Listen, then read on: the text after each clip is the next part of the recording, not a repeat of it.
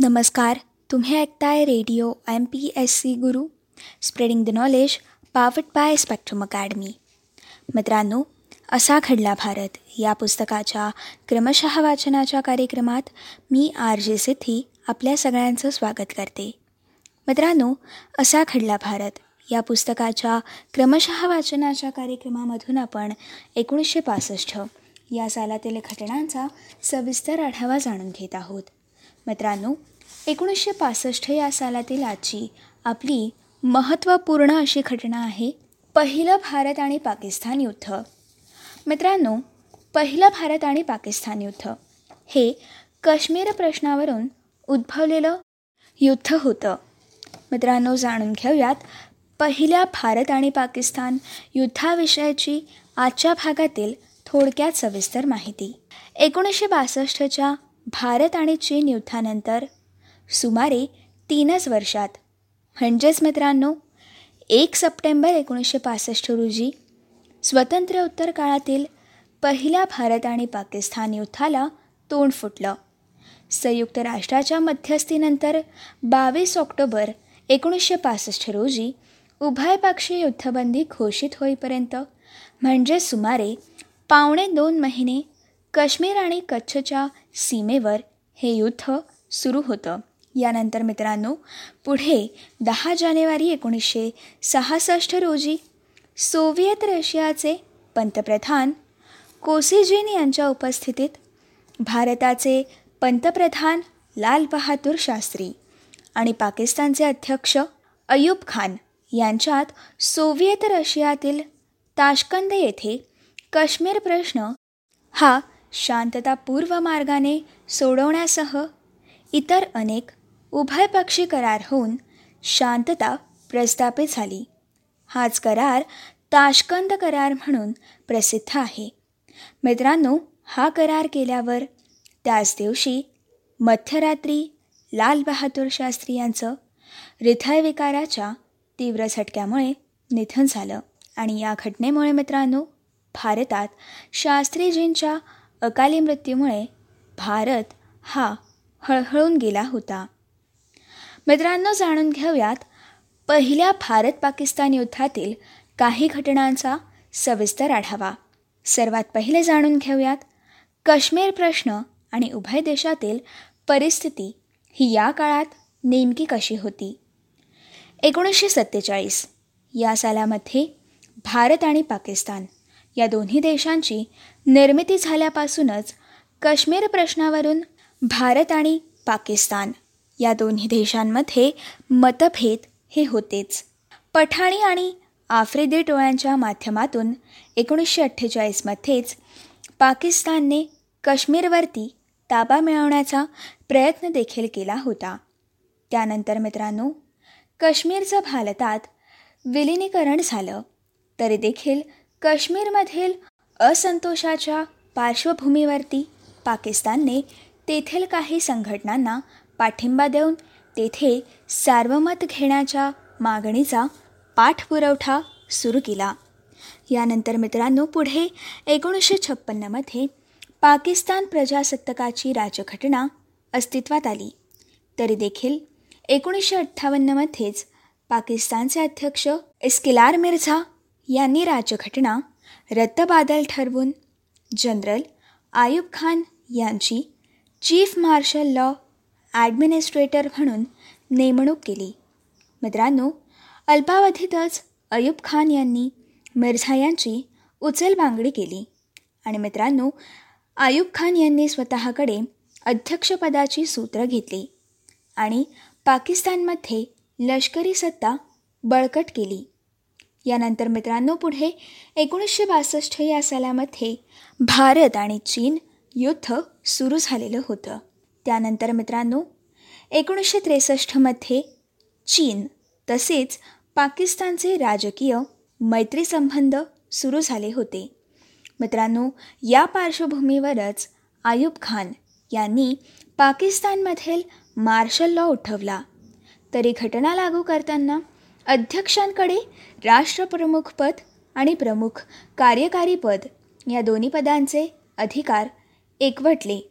आणि मित्रांनो ते देशाचे सर्वे सर्वा झाले. मित्रांनो याबाबतची अधिक माहिती आपण इस्लामिक रिपब्लिकन ऑफ पाकिस्तानची अधिकृत स्थापना कशा प्रकारे झाली हे एकोणीसशे छप्पन्न सालच्या घटनांमध्ये जाणून घेतली होती.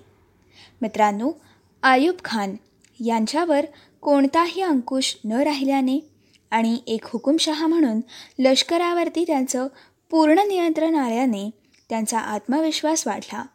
आणि मित्रांनो हा आत्मविश्वास वाढल्यामुळे लष्करी बळावर काश्मीरवर ताबा घेण्यासाठी त्यांनी प्रयत्न सुरू केले. मित्रांनो त्याचसोबत भारतात एकोणीसशे बासष्टमध्ये चीन युद्धानंतर भारताच्या संरक्षण सिद्धतेबद्दलच्या उणीवा स्पष्ट झाल्या. आणि मित्रांनो त्यामध्येच एकोणीसशे चौसष्ट या सालामध्ये नेहरूंचा मृत्यू झाल्यानंतर भारताने एक द्रष्टा नेता गमावल्यामुळे भारतीय राजकारणात पोकळी निर्माण झाली होती. लाल बहादूर शास्त्रींनी पंतप्रधानपदाची सूत्र हातात घेतल्यानंतर आर्थिक समस्या अन्नधान्याची चणचण संरक्षण सिद्धता सुधारणं अशा अनेक समस्या सोडवण्याचं मोठं आव्हान त्यांच्यापुढे होतं. आणि मित्रांनो या दरम्यानच एकोणीसशे पासष्ट या सालामध्ये काश्मीरचे नेते शेख अब्दुल्ला हज यात्रेला गेले. ते हज यात्रेला गेले असताना प्रवासादरम्यान त्यांनी चीनचे पंतप्रधान झाऊ एन लाय यांची गुप्त भेट घेतल्याची माहिती मिळताच शास्त्रींच्या सरकारने शेख अब्दुल्ला यांना अटक केली होती. त्यामुळे पुन्हा काश्मीरमध्ये असंतोष वाढलेला होता. मित्रांनो भारतातील ही सर्व प्रतिकूल परिस्थिती लक्षात घेता काश्मीरवरती ताबा मिळवण्यासाठी पाकिस्तानच्या दृष्टीने ही अनुकूल परिस्थिती असल्याचं वाटून आयुब खान यांनी या युद्धासाठीची सर्व तयारी केली. या दरम्यान मित्रांनो अमेरिका प्रणीत सेंटो म्हणजेच मध्य आशियातील राष्ट्रांची युती आणि सिटो म्हणजेच अग्नेय आशियातील राष्ट्रांची युती. या करारांमध्ये पाकिस्तान सहभागी झाला आणि त्या करारांवये इतर देशांप्रमाणे पाकिस्तानला देखील आर्थिक आणि शस्त्रास्त्रांची मदत ही मिळू लागली होती. त्या काळात मित्रांनो अमेरिका आणि सोव्हिएत रशिया या दोन महासत्तांमध्ये शीतयुद्ध सुरू होतं आणि सकृतदर्शनी अमेरिका तटस्थ असल्याचं दर्शवत असली तरी देखील आशिया खंडात आपलं वर्चस्व राखण्यासाठी पाकिस्तानला लष्करीदृष्ट्या सबळ करण्याची राजनीती त्यांनी अवलंबली होती.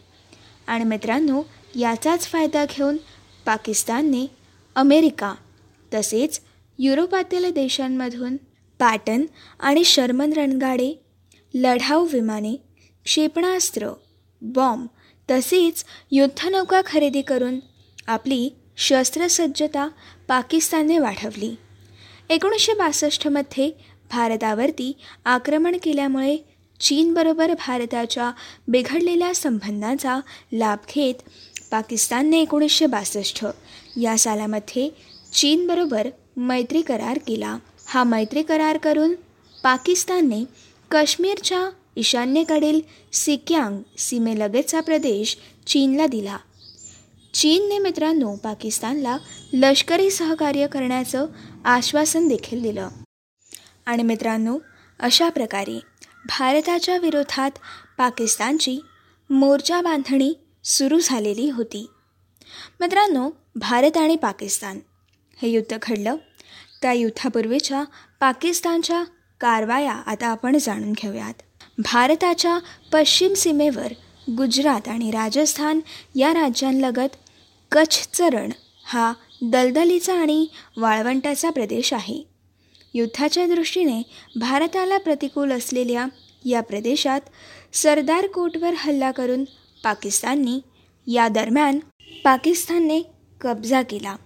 एकोणीसशे चौसष्ट सालच्या मे महिन्यापासूनच मित्रांनो पाकिस्तानने कच्छच्या रणातील हालचाली वाढवलेल्या होत्या. अकरा एप्रिल एकोणीसशे पासष्ट रोजी भारताने सरदार कोटचा कब्जा परत मिळवला. तरी देखील मित्रांनो पाकिस्तानने पाटण रणगाड्यांचा वापर करून या भागात हल्ले चालू ठेवले. मित्रांनो या हल्ल्यांमध्ये भारतीय फौजांची पिछेहाट झाली. मग मे महिन्यात पाकिस्तानने काश्मीरच्या कारगिल विभागात हालचालींना सुरुवात केली. या हालचालींना मात्र भारतीय लष्कराने चोख असं प्रत्युत्तर देखील दिलं. मित्रांनो या दरम्यानच हा संघर्ष थांबवून उभय देशांनी संवादामार्फत सीमा प्रश्न सोडवावा अशी सूचना ब्रिटनच्या पंतप्रधानांनी केली होती.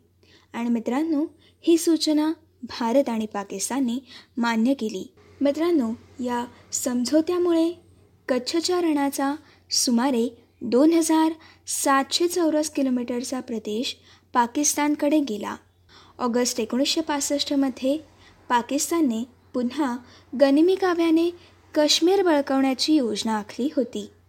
लष्करी प्रशिक्षण देऊन तयार केलेल्या आझाद काश्मीरमधील बंडखोरांचे गट काश्मीर खोऱ्यामध्ये घुसून त्यांच्याद्वारे शासकीय यंत्रणावर हल्ले घडवून वीज पाणीपुरवठा दळणवळण अशा नागरी सुविधांमध्ये व्यत्यय आणणं धार्मिक यात्रा विस्कळीत करणं आणि काश्मीरमध्ये सशस्त्र उठाव घडवून सरकार स्थापन करणं आणि त्याला आंतरराष्ट्रीय स्तरावरती मान्यता मिळवणं.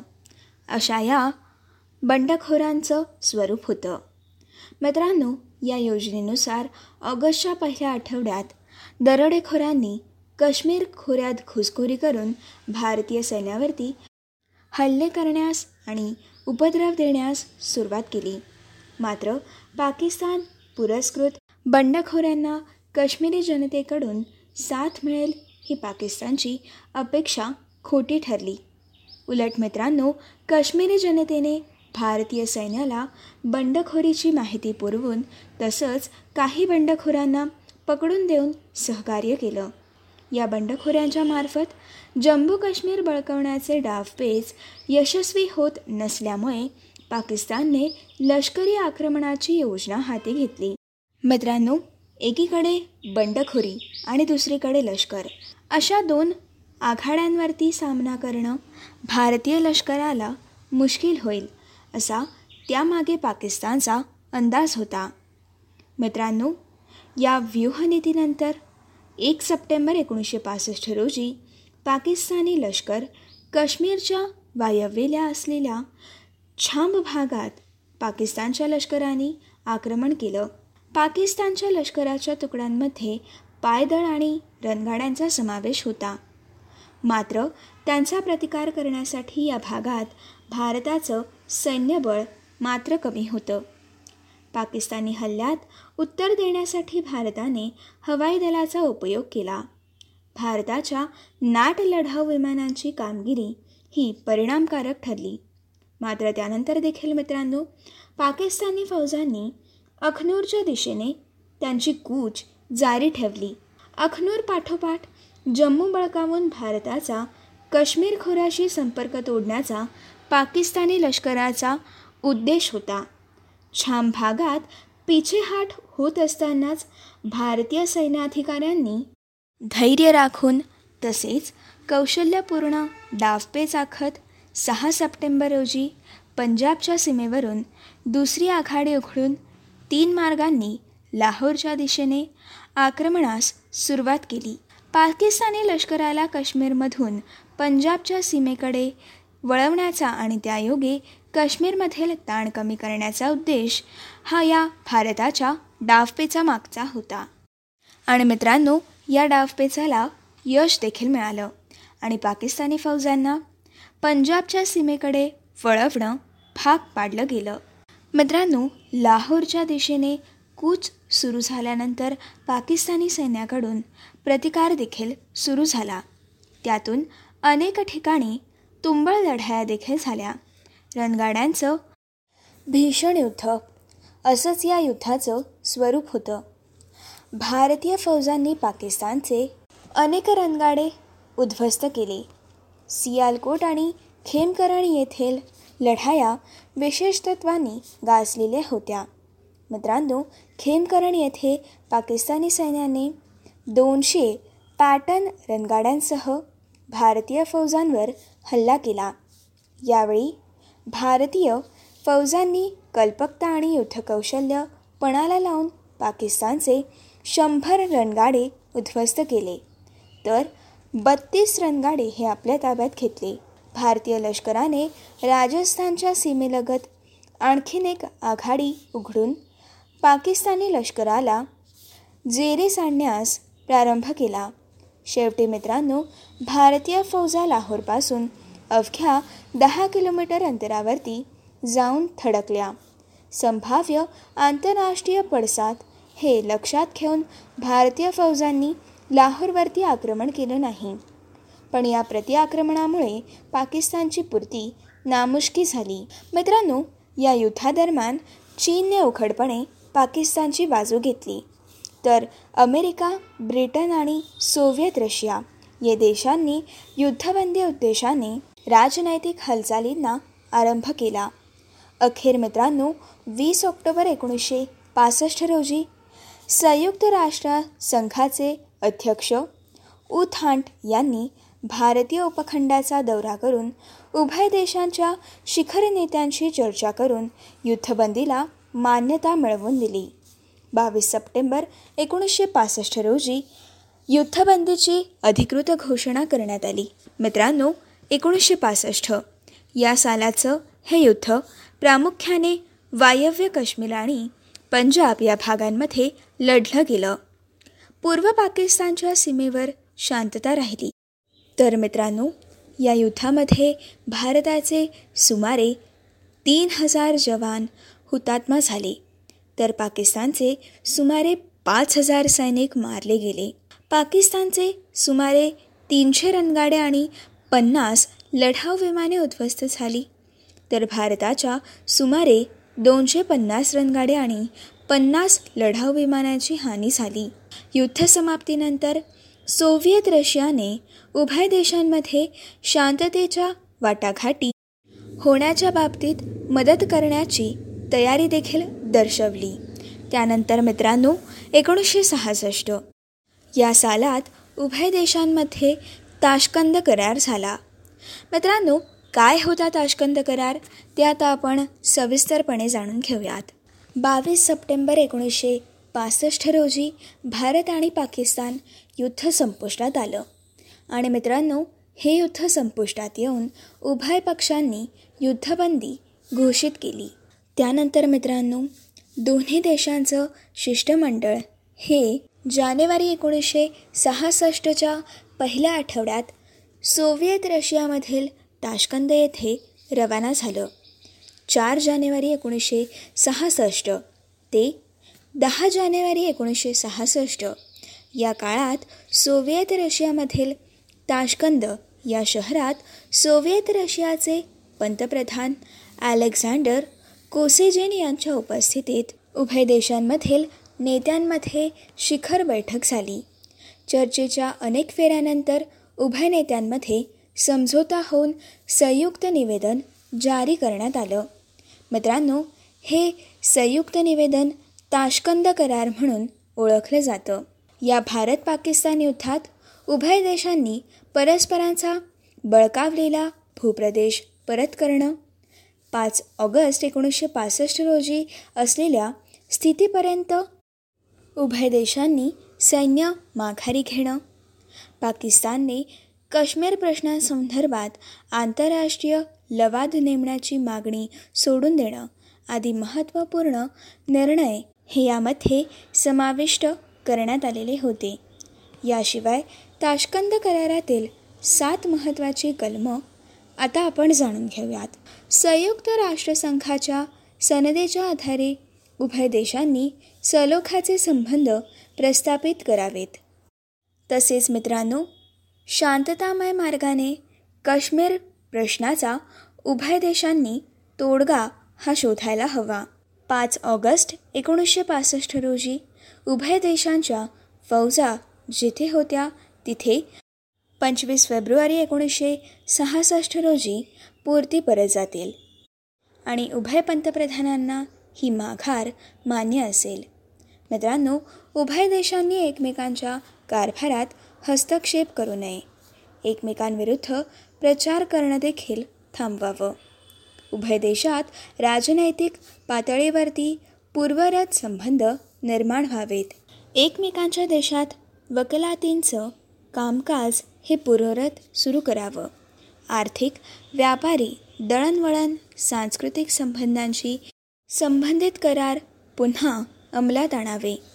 उभय देशांच्या युद्धकायद्यांची त्वरित अदलाबदल करावी. निर्वासित आणि बेकायदेशीर स्थलांतरीच्या प्रश्नांची चर्चा सुरू करावी आणि स्थलांतरांचे लोंढे अडवावेत. मित्रांनो या करारावरती उभय नेत्यांनी दहा जानेवारी एकोणीसशे सहासष्ट रोजी स्वाक्षऱ्या केल्या आणि ताशकंद करार अस्तित्वात आला.